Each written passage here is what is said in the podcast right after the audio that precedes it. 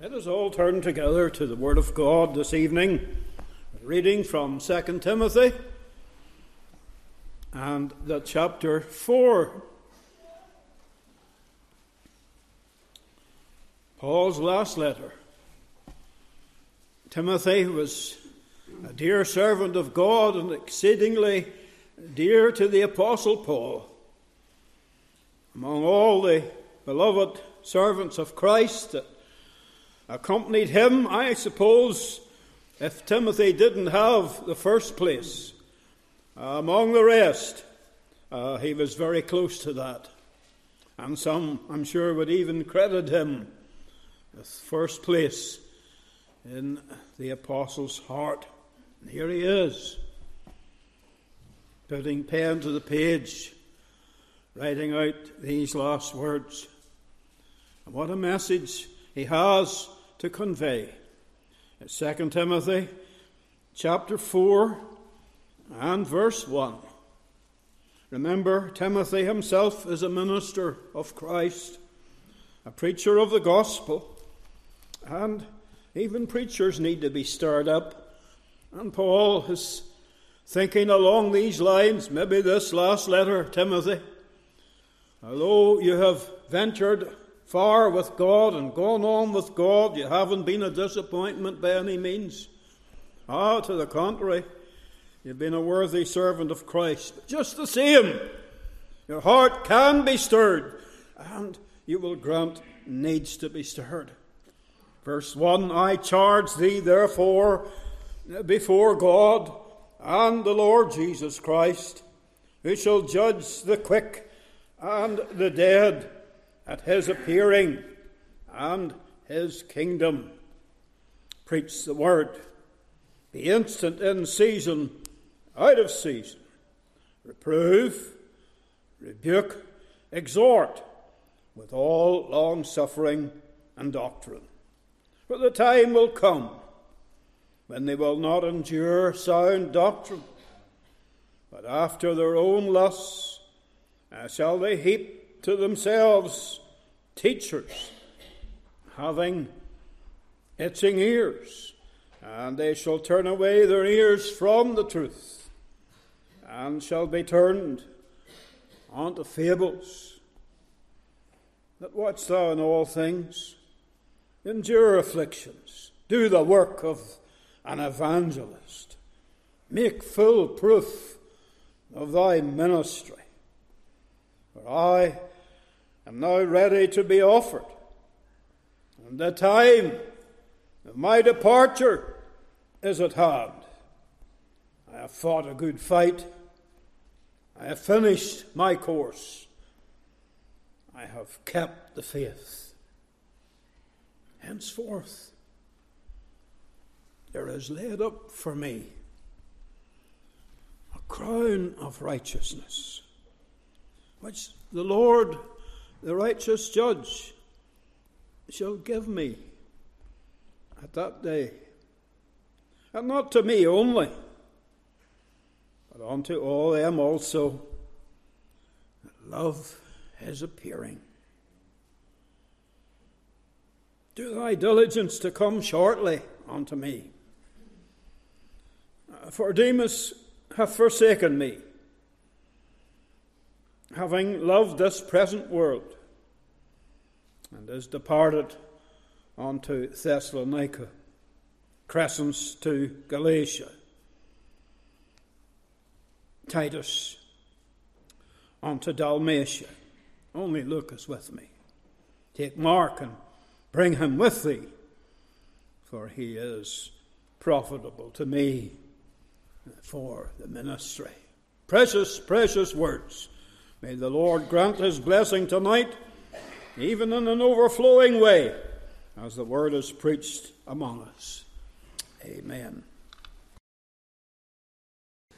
Let's turn, please, again in the Word of God to 2 Timothy chapter 4, the last letter that the Apostle Paul ever wrote as a prisoner in the city of Rome. Shortly before leaving this world, he writes to Timothy with words of comfort and counsel and words of encouragement. You'll find the portion we want to look at tonight from verse 6 down to verse number 8. Paul says, I am now ready to be offered, and the time of my departure is at hand. I have fought a good fight, I have finished my course, I have kept the faith. Henceforth there is laid up for me a crown of righteousness, which the Lord, the righteous judge, shall give me at that day, and not to me only, but unto all them also that love his appearing. Familiar words, and they've been brought to our attention a number of times in recent days. Quite a number of our church family have lost loved ones and have been hit hard over the last year with bereavements. And yet, these words are a great encouragement and a great comfort to the Christian. And we want to speak tonight for a little while upon the subject, the end of the journey. The end of the journey. Let's unite our hearts together in a word of prayer. Let's seek the Lord and pray that God will speak to us afresh through these wonderful and beautiful words. Let's pray.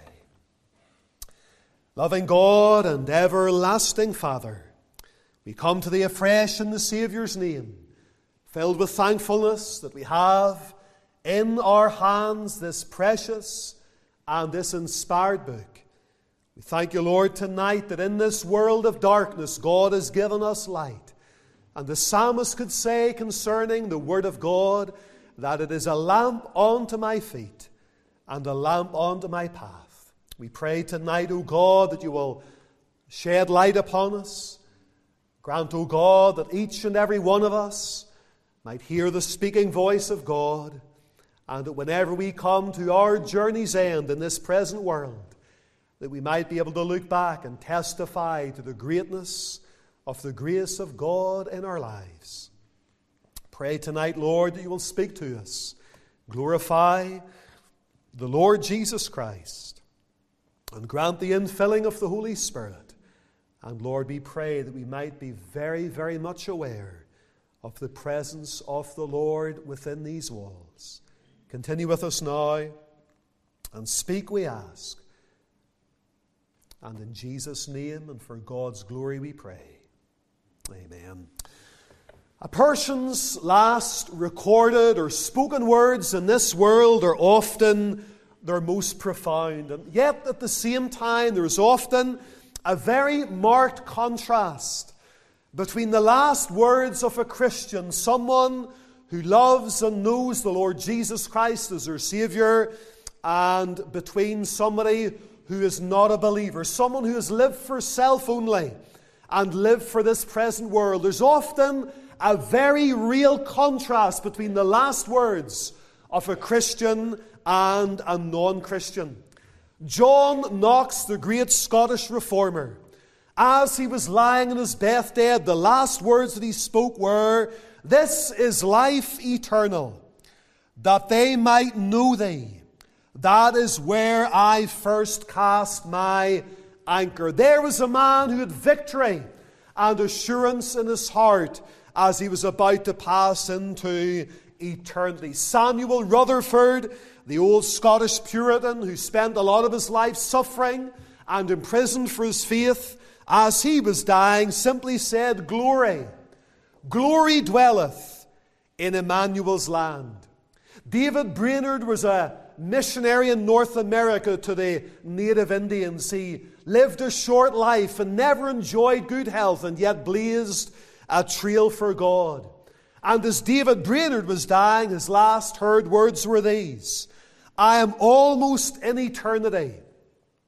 I long to be there. My work is done. Oh, to be in heaven to praise and glorify God with his holy angels.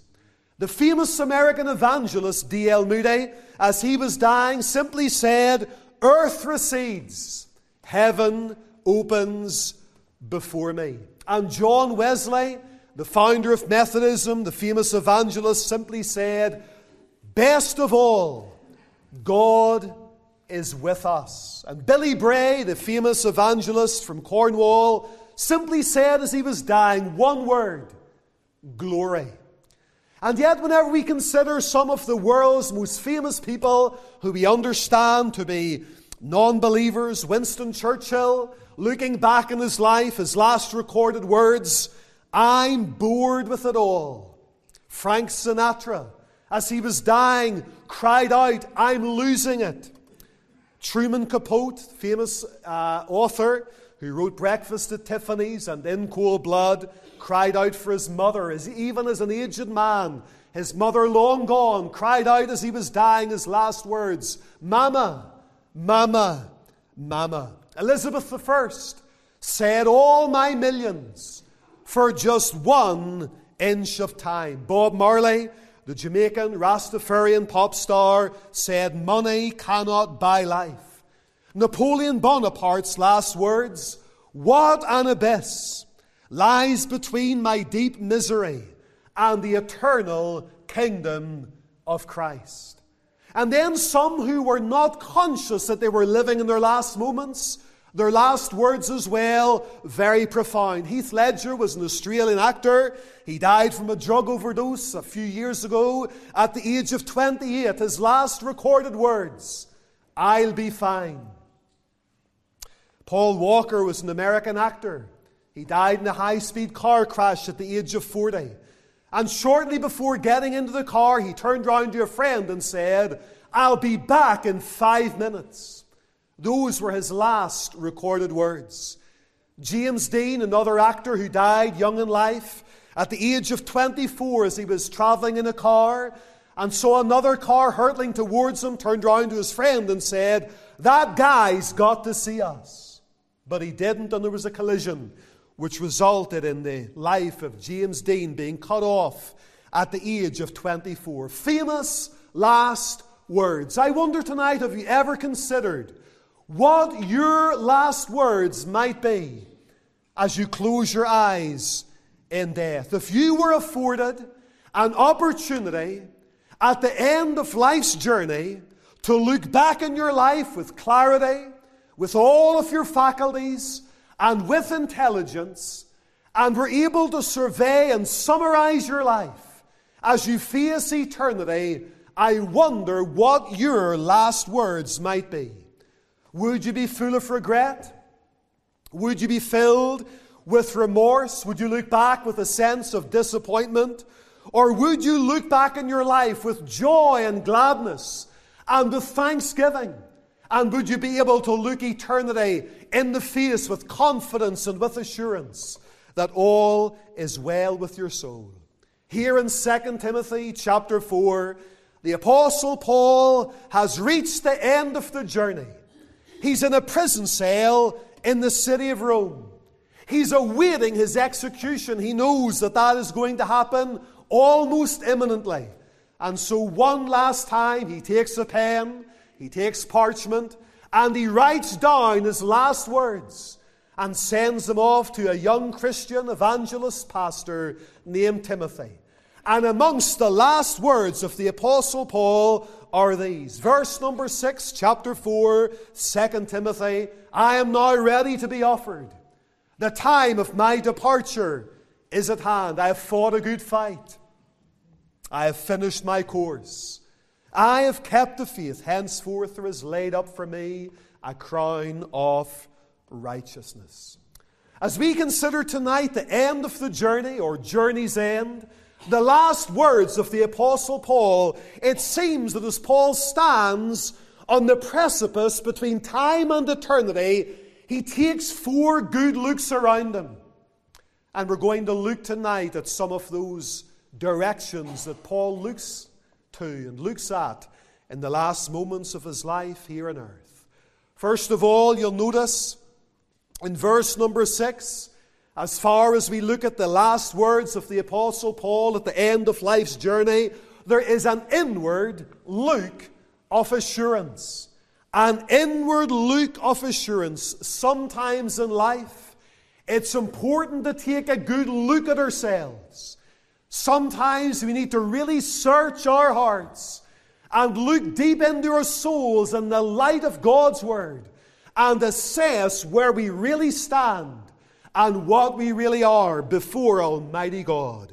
God's servant James, in his little epistle, records in James chapter 1 and verse number 23 If any be a hearer of the word and not a doer, he is like unto a man beholding his natural face in a glass or in a mirror. And the Word of God is like a mirror, a mirror for the soul.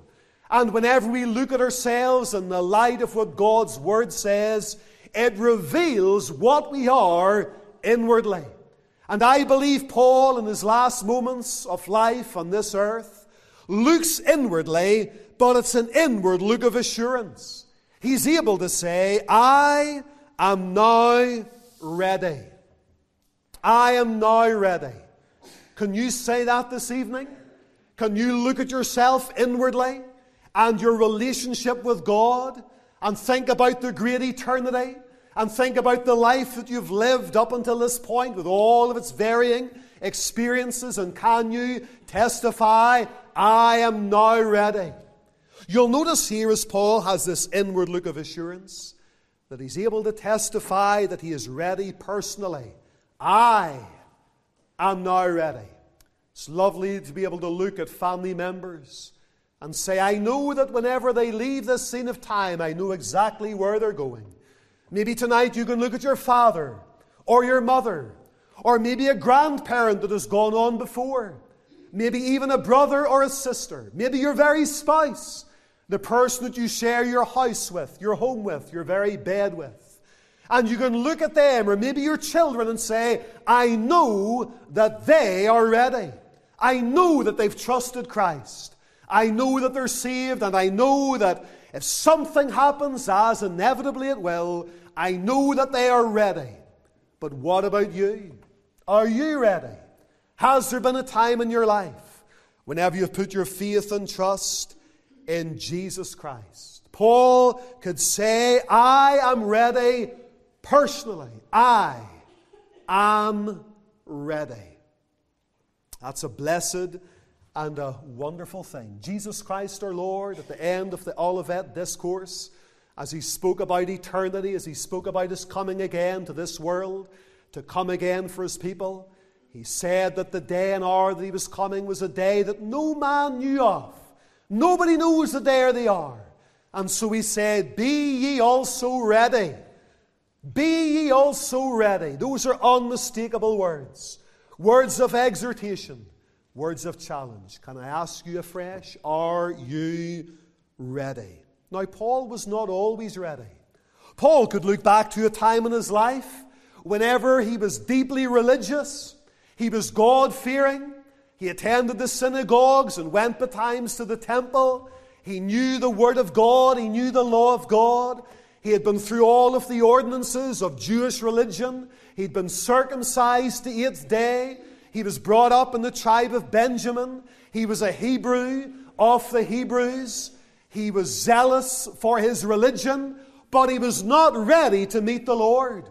He could look back to a time in his life, and in his first letter to Timothy, he testified there was a time whenever he was a blasphemer, a persecutor, injurious, but I obtained mercy.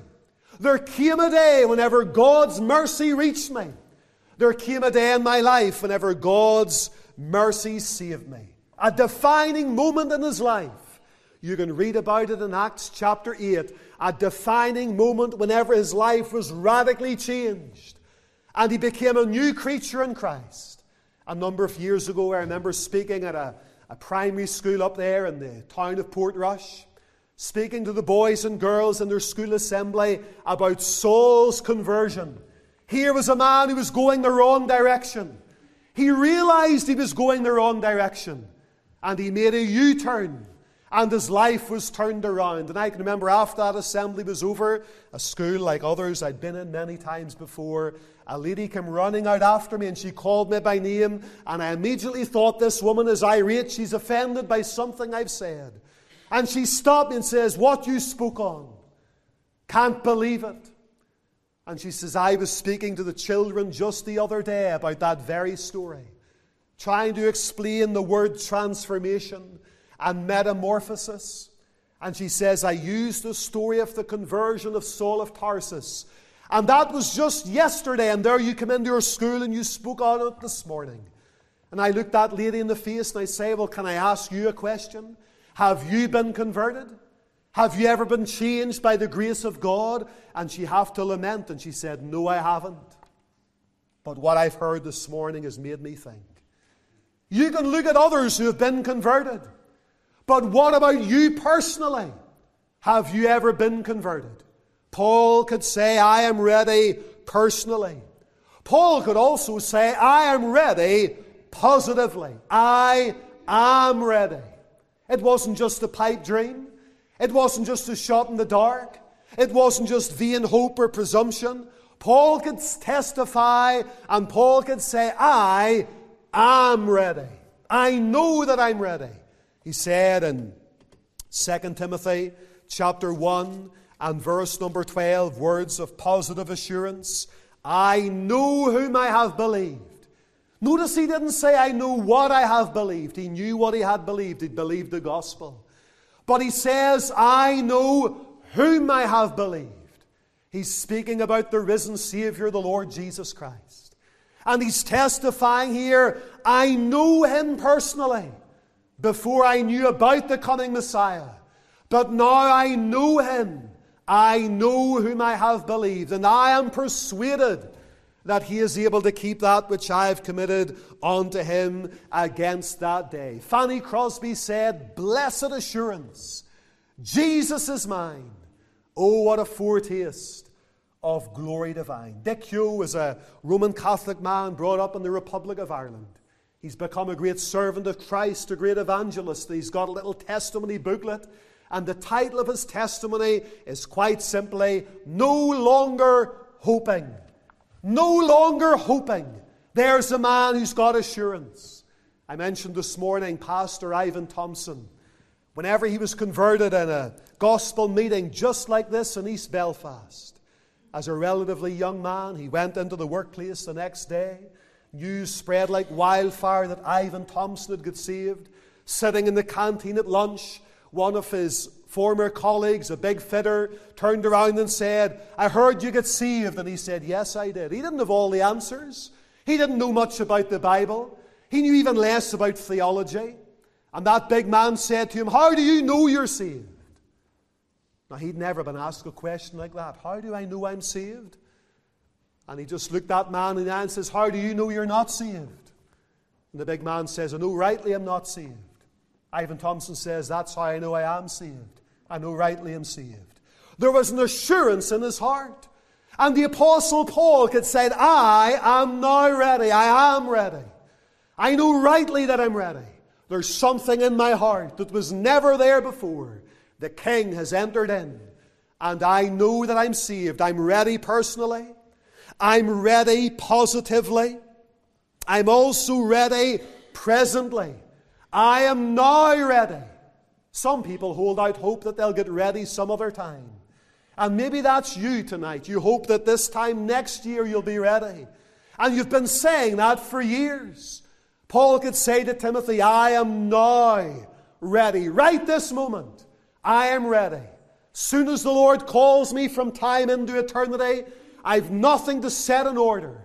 I am now ready. There's been a time in my life when I've repented of my sins. I've put my trust in Jesus Christ. I've been born again. And now, even as a believer, even as a Christian, I am ready. Yes, ready in a legal sense, but ready also in a practical sense. I don't have to repent of any sins that I know of. I don't have to make restitution to anyone that I've wronged. I don't have to repair any broken relationships. Paul is a man who, since his conversion, has lived close to Jesus Christ. He's ready in a legal sense because his sins have been forgiven. But he's also ready in a practical sense because he's been living closely to his Savior. The Apostle John said in 1 John 2 28, And now, little children, abide in him, that whenever he shall appear, ye may have confidence and not be ashamed before Him at His coming. Whenever Jesus Christ comes back again, Many people are going to be caught up to meet the Lord in the air. Others are going to be caught out because they'll not be ready. But some believers, some professing believers, are going to be caught on, given a red face whenever Jesus Christ our Lord comes back again. An angel of the Lord spoke to Hezekiah, a messenger from the Lord, a prophet of the Lord, and said, Set thine house in order, for thou shalt die and not live. If the Lord was to speak to you tonight, say, Set your house in order. I wonder would there be much you'd have to see to. Paul could say, I am ready personally. I am ready positively. I am ready presently. An inward look of assurance. But then there's another look that the Apostle Paul takes, and that's the forward look of awareness. I am now ready. The inward look of assurance. But then there's also the forward look of awareness. The time of my departure is at hand. I am now ready to be offered, and the time of my departure is at hand. The forward look of awareness, Paul, in that prison cell, was deeply aware of something. He was aware that very soon the prison doors would open, he'd receive a summons, and then he would be ushered out and he would die as a martyr for the faith. And as Paul looked forward, he was living very much with eternity's values in view. He was aware that his departure would be soon, because he makes mention there of the time of my departure. The time of my departure is at hand. The time of my departure. Now, as Paul wrote to the church at Corinth, he reminded them time is short. It used to be grandparents told their grandchildren, "No, nothing goes faster than the time. And now children are even saying it. Our children at home, they often say, I can't believe how quickly time is passing by. It seems like a, a short blink from one year to the next. And I'm sure many of you can testify that 2022 was perhaps the fastest year of your life. Time certainly is short. Time certainly is fleeting. Job could say in the midst of all of his suffering in Job 7 and 6, My days are faster than a weaver's shuttle. And many of you growing up in Lisburn, some of you I know that you worked in some of the great mills in the town. Might have been Barbour Threads or Stewart's Mill or the Island Spinning Mill. And that shuttle just goes across the loom like a flash. And Job says that's like life itself. It goes by so quickly. And it's over in a flash. And the Word of God also says that not only is time short, not only is time fleeting, but God has appointed our times. The psalmist said, My times are in thy hands. And God has set the bounds of our habitation. John F. Kennedy never knew that cold morning of 22nd of November 1963 as he got into his limousine and was traveling through the streets of downtown Dallas, that that was his last day on this earth. A young man sitting with his beautiful wife got the adulation of the crowd and the admiration of the world. And as he got into that car, he never thought for one moment that he wouldn't step out of it alive again. His life would be taken from him, and his departure would be soon. Last year went very quickly. And I'm sure the year ahead will go quicker still. And yet, one of these days, it'll all be over. Someday, every single one of us in this meeting will be in eternity. Probably for most of us, it'll be within 70 years.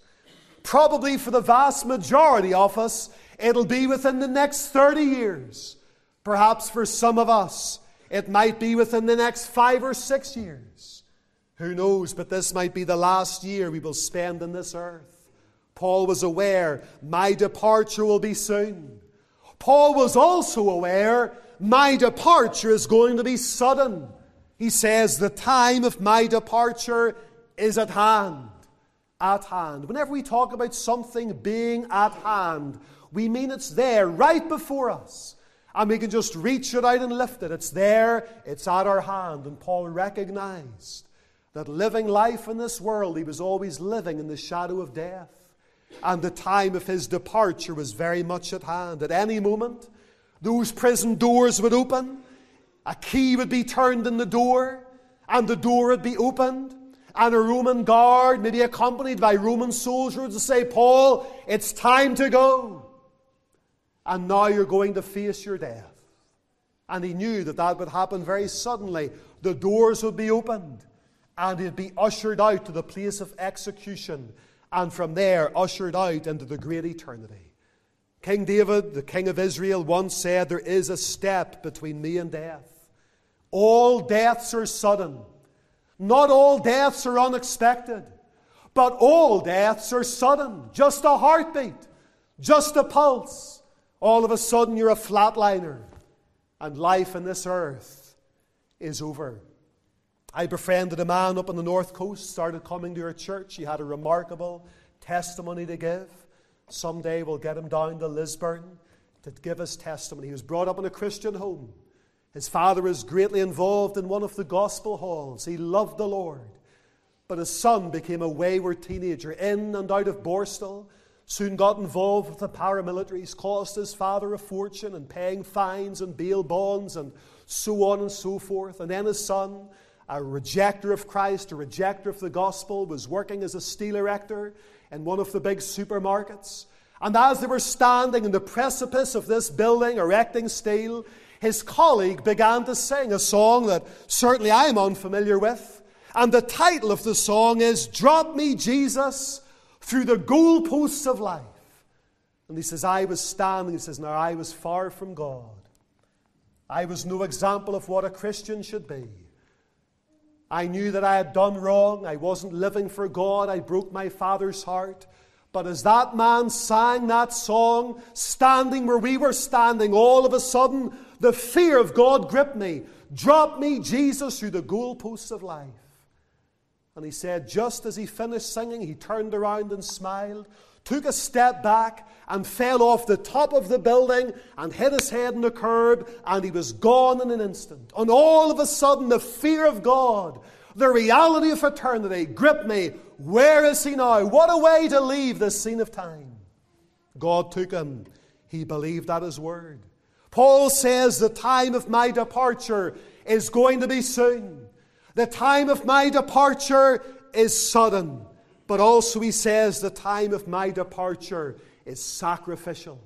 Did you see what he said in verse number six? That I am now ready to be offered, and the time of my departure is at hand. The word offer means to be poured out as a libation, poured out, in a sense, as a sacrifice. Paul is going to die as a martyr. The day that Paul was converted, he asked the Lord Jesus Christ a great question what wilt thou have me to do? First of all, he asked, Who art thou, Lord? And then, whenever that was fixed and established in his mind, I am Jesus whom thou persecutest.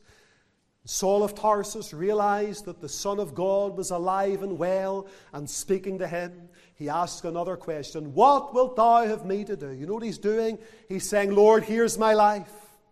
And if you really died on that cross for me, and rose again for me. I'm giving you my life. What do you want me to do? Whatever it is, I'll surrender and yield my life unreservedly, completely, absolutely to you.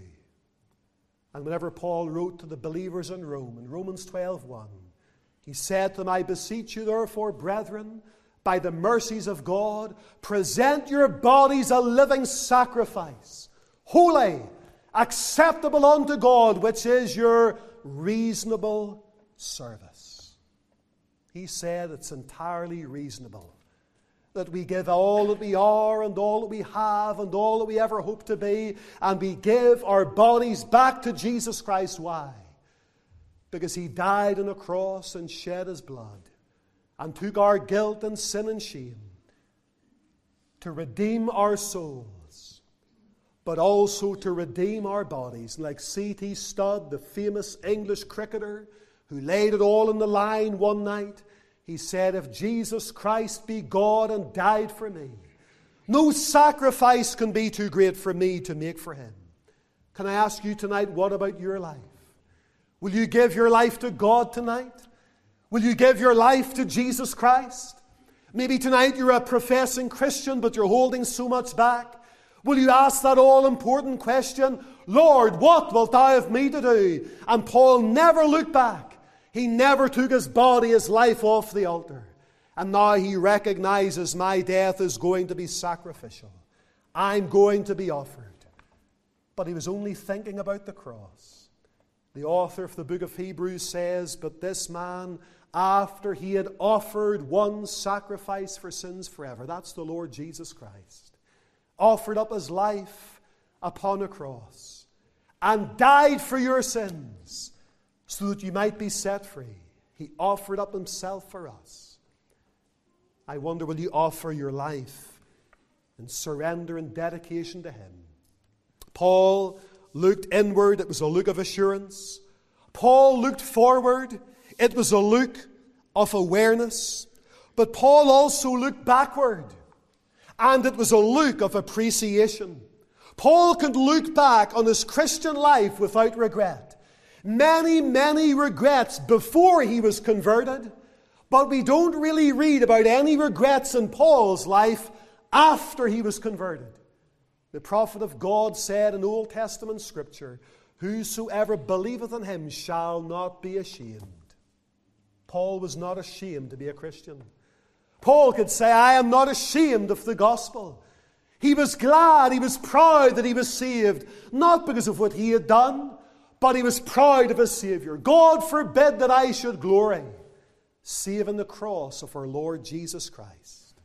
As Paul looked back, he was able to say, I have fought the fight. I have fought a good fight. You see it there, don't you, in verse number seven? The backward look of appreciation. I have fought a good fight. Dear friends, life is a battle. And life has got many trials and difficulties and troubles. And the Christian life is also a battle. The Bible says it's like a fight of faith. And there are many powers and principalities that war against the mind and the heart of the believer. The Christian life is a battle. And sometimes in life we get hurt. Sometimes in life we get discouraged. Sometimes in the battle of life we get weary. Sometimes we're tempted to quit, we're tempted to give up we discover that Satan is real, Satan is active, Satan is relentless. And I'm sure tonight many of God's people, as you look back over the last year, you've thought it's been a struggle, it's been a battle, it's been a fight. But now Paul realizes the fight at last is drawing to a close.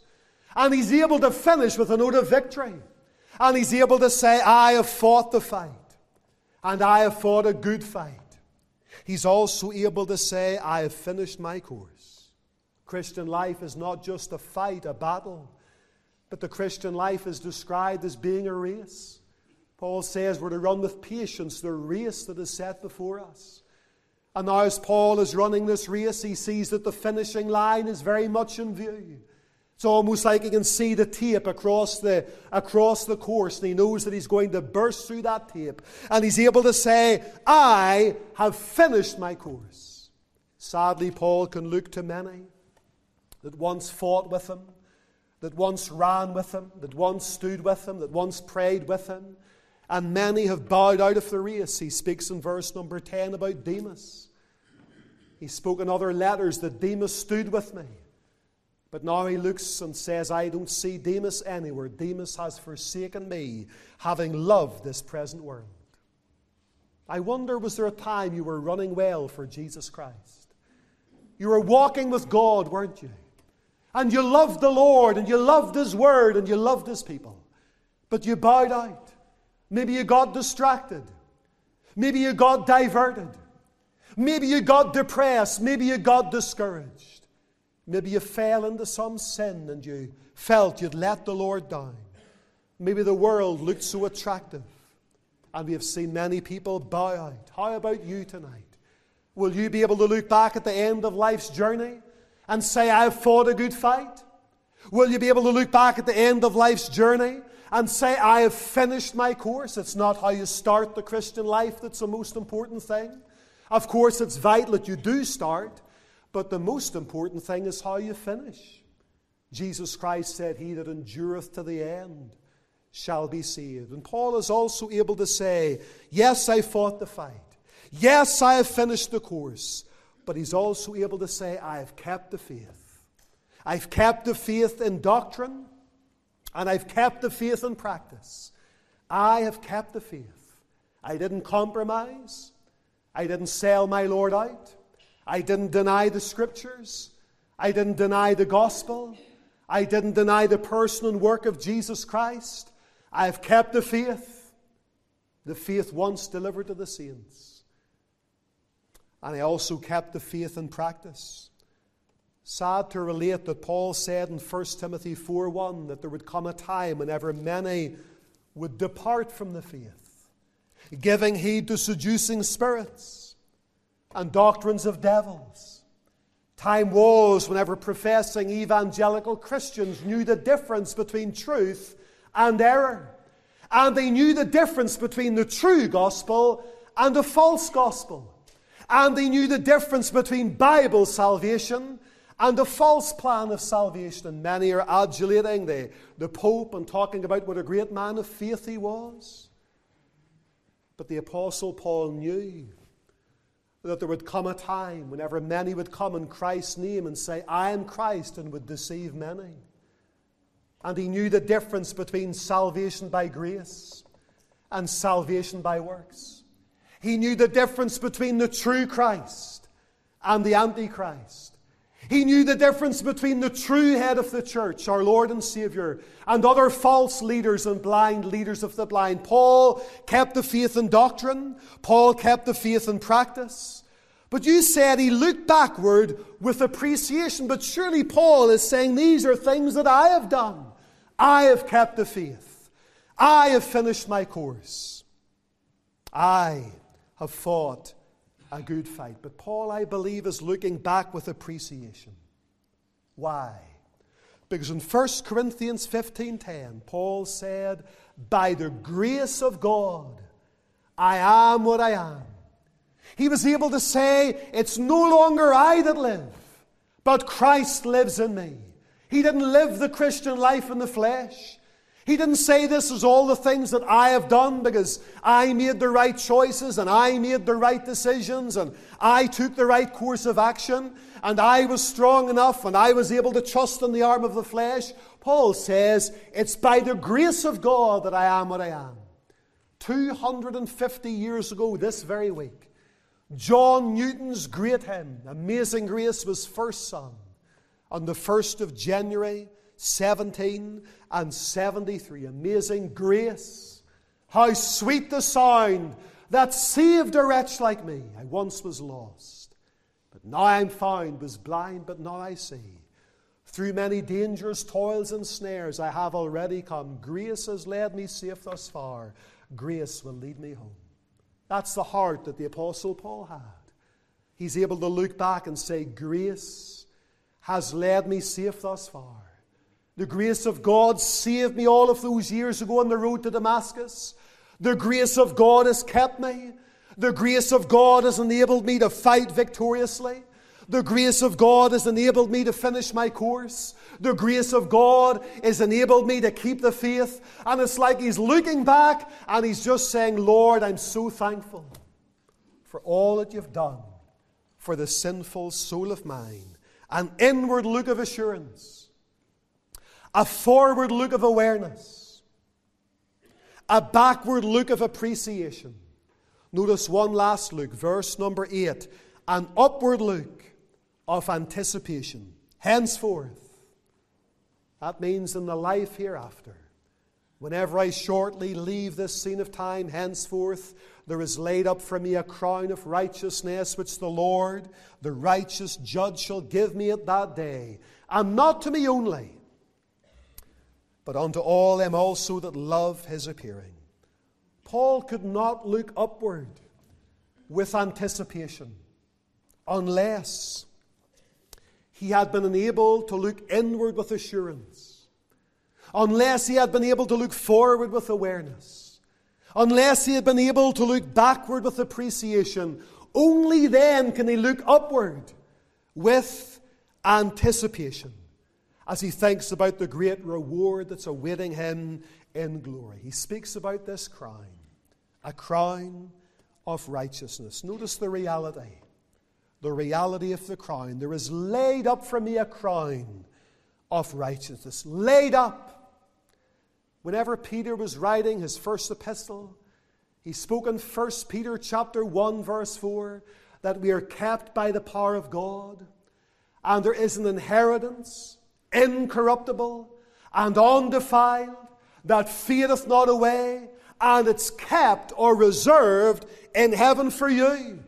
And Paul is now speaking about that great reward. He says, This crown is laid up for me. There's a crown in glory and it's got my name on it, and it's a crown of righteousness.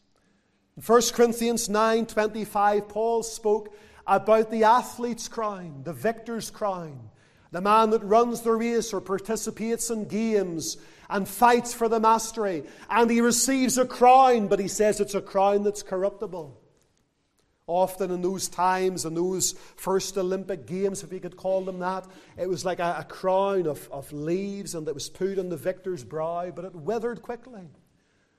And the crowns that this world gives to its people, they wither, they corrupt, they fade, even if they're crowns of gold. But Paul is here speaking about a crown of righteousness, a crown that fades not away. The things that this world holds dear, they're all corruptible. 100 years from now, is what you're living for really worth it in light of eternity?